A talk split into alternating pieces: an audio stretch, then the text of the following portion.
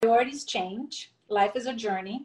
So find the right framework to help you ask the right questions. Mm. I think that is key for any uh, entrepreneur.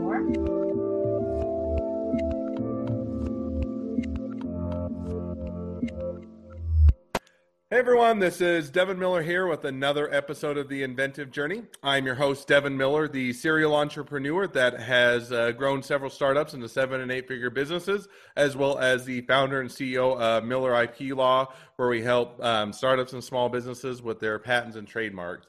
And today we have another great guest on the episode, of which I'm terrified I'm going to mess up her name because it's Adriana or Adriana, and I don't remember which, and I'm always worried that I'm going to say what. So Adriana slash Adriana, and she is the founder of uh, Bria or Bria dot Institute or Bria Institute.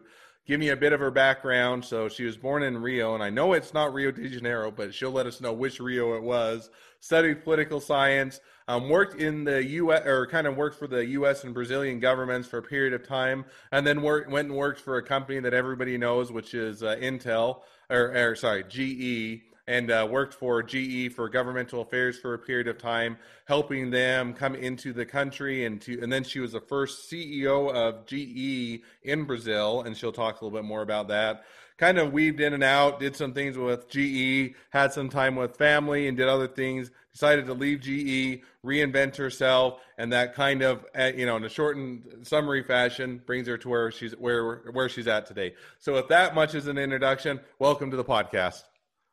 Thank you. We already did my job. So you already talked all about me. So I don't even need to answer your questions anymore, right, Devin? oh, we'll have you. Oh, so that gives you kind of a brief introduction, but maybe now in a bit more detail, walk us through kind of what your journey's at and how you got to where you're at today. Good, great. Yeah, no, you spelled it out very nicely. And uh, yes, I, I did. Uh, I was born in Rio de Janeiro state. So the city that overlooks the, the beautiful scenery in Rio is called Niterói. That's where I was born.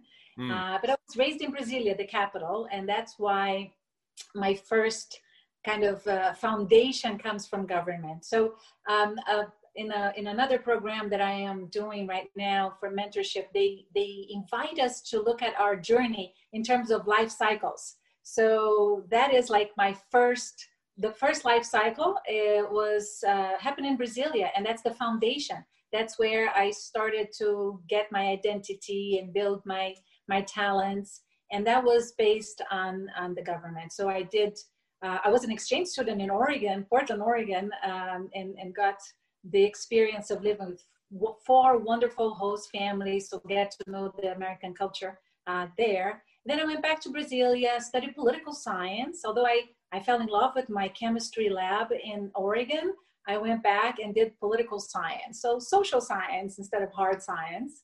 Uh, but that did lead me to aspiring to be a government servant, a public uh, servant. But um, out of college, I was working first with the Brazilian government, um, and then I worked with the U.S. government at the embassy. I was a political assistant, and it was great school. I learned so much. So I'd say that the exchange program, you know, this connection with the U.S., the political science, built the foundation for me to grow as an expert in public policy and the Brazil-U.S. bilateral uh, relation. And then this is the first cycle. Okay. One question ask and then I'll let you get back to your story. So you worked at the embassy. Now, the only thing I know about the embassies is what I, I see on television, which I'm sure is completely accurate and there's no nothing wrong at all. No, I'm just kidding. Um, but so is there truth to the fact that you get the, you know, that basically you can get away with murder type of thing because you have diplomatic immunity? Is that a, is that an actual thing or does that work or do you know anything about that working in the embassy? Not these days anymore maybe in the past it worked like that but no i think the, the with globalization all the exchange agreements and whatnot don't think that you can escape anywhere in the world they'll track you down so don't don't don't claim that so that that's my only exposure to embassies is what I see on television. So now back to your journey. So that kind of set you up. You did the work at the embassy. You did some governmental affairs, and then I think you, from there you went to work with GE, right? Right. So the second cycle happened in Sao Paulo. So uh, I moved, my family and I, my husband, I already had one child at that point, uh, and we decided to move to Sao Paulo. So Sao Paulo is a bustling metropolis. So that's where the center of, uh, you know, the, the, the confluence of pri- private sector in Brazil is. So the big companies are there and, and, and the life in the economic sphere, the economic system kind of happens there. So I found myself moving towards the, the, the private sector with that move. So mm. I learned to, you know, really consolidate my talents and and find some authenticity in in the in, in my life by migrating from the public sector to the private sector. And first thing I did was lobby uh, at the uh, American Chamber of Commerce. Hmm. So uh, AmCham is the AmCham Brazil is the largest chamber of commerce outside the United States. So again, building upon the foundation, the connection with the U.S., moving from public to private, and then I landed in my first company, which was Intel, that had a very nice little box of how to be a government affairs person, a, an expert. So, so again, I was consolidating the, the talents in government affairs when I was invited to join GE to start that function there. And uh, I soon became the first uh, woman CEO of GE in Brazil, which was a great honor to serve that company as CEO. Hmm. Went on to uh, also serve in Latin America, so building the government affairs function for GE all over Latin America. So I got the taste of being in the C suite, doing public private connections, working in that realm of the two, like connecting the two worlds. So um, I say that is the, the second life cycle, which brought me to my third life cycle, which is happening as we speak here in Miami. Now, before so, the, the third life cycle. So you did CEO of G, GE. GE is obviously a huge company, and you know was a big, you know, I assume a big honor. You know, at least it has a presumption. Everybody knows GE, and if you say you're the CEO, now walk me through you know what is the ceo of you know given country? Because you know ceo you generally think of hey i'm i'm the owner of the company or i run the company and make all the decisions. Was that what you did in brazil or how does it work for a big enough company where you have different countries and different ceos and different you know hierarchy? Give me maybe insight on that. Yeah so this is a great question because ge kind of uh, embodies that concept of matrix organization. So you have the business units they all report to the higher ranking of that business unit. But in the countries, you try to coordinate the work because mm. there are similar agendas for all the business. So I represented all the different businesses of GE in Brazil. And, and that was a big honor because Brazil was the third largest market for GE. Uh, um, outside the United States, so United States, uh, China, and then Brazil. So we had all the different business units represented there. So I could talk uh, healthcare in the morning, aviation for lunch, and then uh, energy, power generation for, for dinner, right? So it was fun to be able to explore um, this government affairs approach or the public private interaction uh, from so many different angles, uh, helping so many different industry hmm. flourish. And um, the other beauty thing, a beautiful thing about GE and the beauty and that inspiration that kind of stick with me to this day is that GE is so big in innovation, right? It, it's always disrupting itself. Mm. Hopefully, it will uh, overcome all the recent challenges that it's going through right now. But um, I learned that innovation was important and keeping the investment in innovation, even through a crisis like the one we're going through right now, is mm. so important. So, Intel gave me that flavor because Intel is all about innovation too. And then when I joined GE and was able to represent all those different business units and learn a little bit more in detail how those uh, industries operate, hmm. that really uh, stayed with me forever. I mean, innovation is key. So now you do that, and, and and I interrupted, but now you see you learn those experiences and be able to be the CEO within GE uh, for the Brazil branch, to do a whole bunch of different things and then how did you then transition away from ge or what caused the transition and kind of how did you make it to your third phase of, uh, of, yeah, life that's a perfect question i didn't choose on my own to just leave i, I thought i was going to continue with ge for good but a lot of different circumstances kind of brought me to Miami. So mm. I came to Miami still with GE. I was hoping to get another position somewhere else. So after being country leader, being government affairs for the region, it made sense to either go deeper in one of the business units, so from the United States somewhere, or get a more global role in terms of government affairs. So I was in that trajectory when I moved here with my family, and uh, I was just transitioning hoping that this was going to uh, happen, and it didn't. So all of a sudden, I found myself with the tough decision: Do I go back to my position in Brazil? Do I just leave GE and wait for another opportunity that might arise? I don't know when.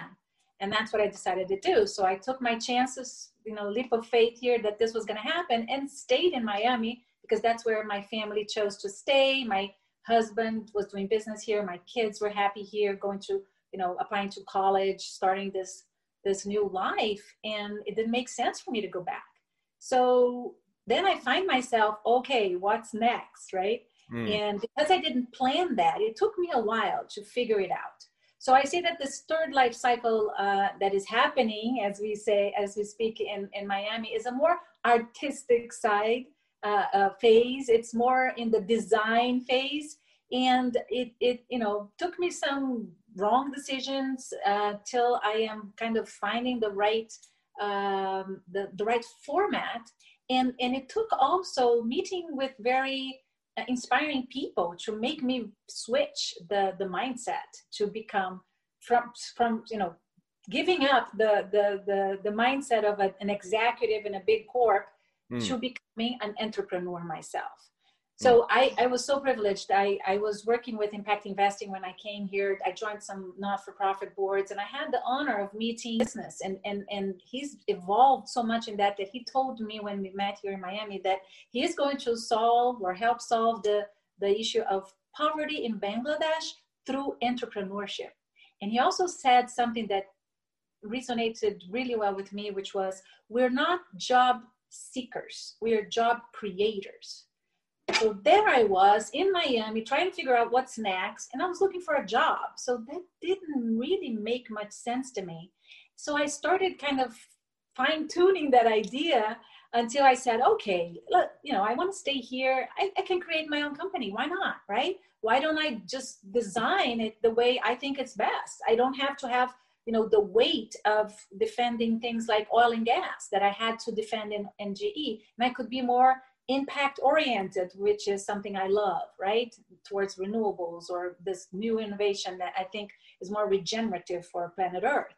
Now, so, one question before you dive into now what you did and what the startup was, you know, how was that transition going from GE, big company, lots of resources, you know, they have lots of things going on, tons of employees, everything else to, hey, I'm going to go start my own thing, you know, and that, you know, is it was it a hard transition? Was it a wake up call? Was it fun or exciting or kind of how was that transition going from what would be a, a, major you know fortune 500 company or 100 or whatever wherever they're at on the list to now saying i've got to do that you know starting my own company got to figure out funding got to figure out the idea got to figure out employees got to figure out what the product is and how to get clients. So how was that transition? You listed it. Tough right so it is both tough and liberating at the same time because you know although there are many things as you listed that are wonderful about being in a big corporate um, company like ge there are also some things that are not so connected to my purpose right? So it is both challenging and liberating at the same time but it does require a lot of thinking and it does require this mindset mindset shift and I, to be honest with you, I was not ready for it when it, it happened. So that's why it took me a while to get there. And I even, you know, learning, uh, having learned from GE that you need to be disciplined. First thing I did when I realized after talking to Mohammed Yunus that I could be an entrepreneur, that I could create my own company was, okay, how do I learn? How do I, you know, who, who does this well? So I, you know, MIT came to mind. And I, first thing I did was enroll in a in a boot camp with MIT on how to create a startup, right? Hmm. And and and try to go in a disciplined process towards that dream. That wasn't a dream before. I never dreamt of that before. To be honest with you, I never realized I could do it. But I I think you know the move forcing me out of the comfort zone and meeting people who told me and encouraged me saying yes you can really gave me the strength to do it. And, and, and as I say, maybe this is not even the, the best time for me to give you the interview because I haven't finished that journey yet. I'm still in the process. So maybe we'll have to redo this a few years from now. And then I'll tell you where I, I kind of reached, uh, achieve, what, what I achieved with this journey. But right now, I am switching this this this uh, button, this this thing, this flipping this switch, and I can say it is very difficult if you don't really embrace it. So I am being a disciplined entrepreneur, switching this, making this shift in mindset, and learning through the right framework. So I'm really trying to apply the right frameworks for creating a company and uh, how do I design Bria in a way that makes sense. So mm. first thing I did was, and, and remember I said that it's liberating. So first thing I did, I really admire this movement of organizations called the B Corps. So the, the, the companies that uh, are created to make business a force for good. There is even a certification agency that you can you know get certified if you if you create your company in a certain way with a mission statement aligning with a you know a higher purpose having some metrics now it's very common to to hear people talking about e s and g so environment social governance so i'm creating bria as a startup that is being born with that mindset right so i am not only creating any startup i'm creating a b corp and i wanted to be done in the right way. So I'm, you know, making sure I, I, I get all that. So Bria's mission is actually to bridge the gap between innovation, practice, or the good practice, and purpose, uh, inspiring people, changing organizations to help create what I call the impact economy. So it's that economy that you can, yes, continue to pursue your profits, that's fine. But while you do that, you're doing good for people and you're doing good for planet and I, I would say this is this is not impossible this is totally doable many good uh, companies doing that and i want Bria to be one more of that kind of company hmm. No I, I think that's awesome. And i think having kind of that seems like that's where a lot of the, the business is shifting is almost that mission driven kind of purpose that behind the company as opposed to you know for a long time in history. And I, I don't think there's anything wrong with it. It was hey how can i build a, a simply a profitable business? And every business has to be profitable. Everybody you know no matter how good of aspirations and how much you want to change and you know make things for the better. If you don't have a way to generate income or revenue your business isn't going to be around very long. But at the same time you need to balance and say now what do i want at the end of the day? What do i want you know the business to be? And how do i put that in the trajectory that i'm excited and the business will do well and it has a an impact and a, a direction that makes sense and that i find rewarding while making the profit. And i think when you hit those two kind of metrics it really is kind of that sweet spot for a lot of entrepreneurs and, and how you want to lead your life because especially now with this pandemic we have really understood, you know, that we have to make sure we um, focus on what matters. Our, our priorities changed, right? And uh, and we're going to be living long if we go through this virus, right? So we need to make sure we're living all those years in a good way. So doing good for society, doing good for your family, doing good for yourself, right? So I think that that's also like a, a mission in life. It's a journey that we have to embrace sooner rather than later. No, I think absolutely. So now as you do that, you, you start, you know, Bria Institute, still figuring things out, getting it going, building the company, building the, you know, the clientele, the outreach and helping others. Where do you see things going in the next, you know, six to 12 months? Oh, oh, perfect. So with the pandemic, we focused a lot in the uh, human development side of Bria. So Bria has, I, would say, like a, a, a, tree that has many branches. So the three basic ones are organizational. So we're helping startups that have innovation and purpose uh, grow. So there's one that we're helping uh, for two years now that is the Brain Health Project. So how to prevent dementia. Now I'm starting to help another company that is a venture engineering firm and they're focusing on different things, including a COVID vaccine. So and, and then with another group of friends and uh, supporters from Brazil, there are an accelerator of companies in Brazil. We are designing this program to help people really get into the, the nitty gritty of the, the, the, process of creating a startup, uh, applying the methodology that Clayton Christensen developed called the jobs to be done. Uh, really, you know, having a disciplined approach to entrepreneurship. So that is one aspect of Bria that is shaping very nicely. So during the pandemic, as I said, the, the more human development side arose.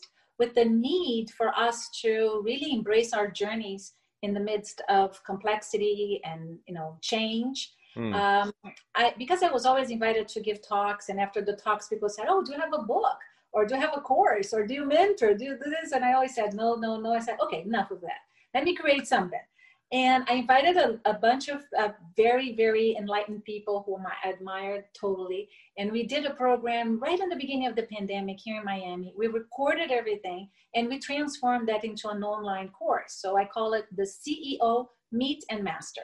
So meet people in the C suite, see what's going on there, what are the challenges that they're facing, and master your unique leadership journey towards the C suite. So we, um, the, the differentiator of this program is that it is based on systems thinking. So how leaders of the future can leverage this ability of think more systemically to mm. deliver results to all stakeholders. So it's putting in practice my learnings, there's other people's learnings. The, the, the, the real experiment is to translate what matters from the corporate world to you know people's lives through the systemic approach. So we have it online and we're creating amazing groups since august. So we're having people come together in the breakout room. So i love zoom for that. Um, and and we're having the interaction. We're having the peer-to-peer practice of application applying systems thinking to real concrete problems in, in the in, in the business world so that we can um, build this soft skills to navigate complexity. Mm. And the third part of BRIA is connecting these two worlds, like organizational and human development, in partnership with a boutique search firm called the WOMB Group.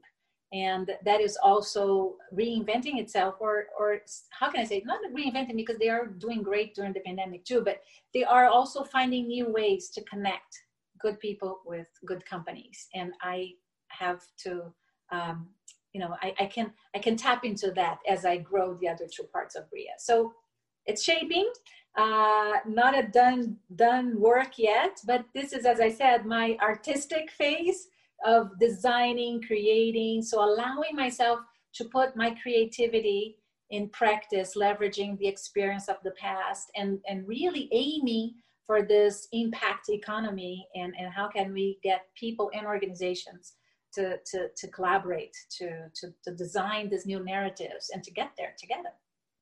No, I, I that's awesome. So now, as we uh, wrap towards the end of the podcast, never enough time to talk about things as, as we want, but we'll jump to the two questions I always ask at the end of the podcast. So, first question I always ask is, what was your worst business decision you ever made, and what did you learn from it? Okay, maybe not the worst, but one very bad mistake I made was as soon as I left GE, I joined the startup without being ready. I didn't have this mindset shifted yet when I joined this group. I learned a lot with them. They were doing impact investing, and I am very thankful and grateful that I did join them. But it wasn't the right business decision at that moment, I would say. And and, and with that, also, um, I think that another mistake that I tend to make, and now I'm being more mindful of that, and hopefully I won't make in the past, is to be um, solution centric. Mm. You hmm. know, I think we need to be more question centric. And there is an author I really admired called Daniel Wahl, and he recently also gave a, a, an interview about that. That it is much better when you're not solutions or answer centric, because when you are married to your answers, I think I am right. So if I'm right, you're wrong we mm. create this divide, right? We become enemies. Now, if we're question centric and okay, what is it that really matters? We want to solve this issue. It doesn't matter if it's solution A or solution B, we're to solve it, right? So, what does it take to find the right approach to this? And then we're not married to the to the question uh, to the answer. We're married to the question. So the question or finding the answers to the question or testing the question through the answers becomes the journey. So it's much more conducive to inclusion, diversity, multiple points of view. It's more, much more conducive to dialogue and to agreeing towards a common goal than this divide that we see in society today. So I think this is something that I am becoming more mindful of, and um, I hope I will avoid more mistakes in the future by doing so. I think that's great and certainly a good lesson to learn from uh, from your journey. Second question I always ask is now talking to someone that's just getting into startups or small businesses, what would be the one piece of advice you'd give them? Well, priorities change. Life is a journey. So find the right framework to help you ask the right questions. Mm. I think that is key for any uh, entrepreneur. Uh, I recommend the Jobs to Be Done framework from Clayton Christensen. I, you know, if you don't know what it is, Google it find uh, find out more about it watch the great videos unfortunately he's not with us anymore but he left some very good lessons for us and and i think that's the a, a right framework to um, because in in in, in and then let me uh, continue by saying that besides that also apply systems thinking to business mm. try to start identifying systems because this is so critical once you start seeing the whole and the parts, one, once you start seeing non-linear causes, once you start balancing the zoom in and the zoom out, I mean, the more linear analytical approach with the more holistic approach, you start, you know, really acknowledging situations, the problems as they are, you have a better chance of finding the best uh, solutions to it. And and again, in systems thinking, uh, I also learned that problems don't look to be solved they look to be understood so asking the right the right questions is is critical. So that is my advice to anybody who wants to be an entrepreneur in the companies or an entrepreneur starting their own thing. All right. Well i think that's great advice for for everybody to take to heart was people want to connect with you. They want to find out more about what you're doing, find out more about Bria Institute. They want to be your friend. They want to be your employer. They want to be your investor. They want to be anything or all of the above. What's the best way to connect or connect with you or find out more? Well, follow us in social media. So bria.institute is the website. We are also in LinkedIn, Twitter, Facebook. We issue a newsletter every month that will definitely inspire people on innovation, practice, and purpose. Uh, we conduct webinars and we have the CEO Meet and Master uh, development course. So join us for the next cohort, practice systems thinking with us and stay uh, part of our community to, to learn more of what's going on, not only with us, but we try to highlight the good systemic approach that we see out there, like Daniel Wahl, like um, uh, Raworth doing the donut economics. So many good authors that we try to highlight in the BRIA um, network. Hmm. No, I, I think that's a lot of great ways to connect. I encourage everybody to make sure to reach out, connect, find out more, and uh, get or certainly take advantage of all everything you have to offer. Well, it's been fun to have you on, and it's been a pleasure. Now, for all of you listeners, if you have your own journey to tell, we're always love to have you on, tell your journey. Feel free to go to inventivejourneyguest.com and apply to be on the podcast you're a listener, make sure to click subscribe so you can get notifications as all the new awesome episodes come out. And lastly, if you ever need help with or help with patents and trademarks, feel free to reach out to us at Miller IP Law. Well, thank you again for coming on. It's been a pleasure. It's been fun, and wish the next leg of your journey even better than the last. Thank you. Same to you. And uh, let's wait for the results of this election and the best to happen. So, thank you so much for the opportunity to speak to you today. My pleasure.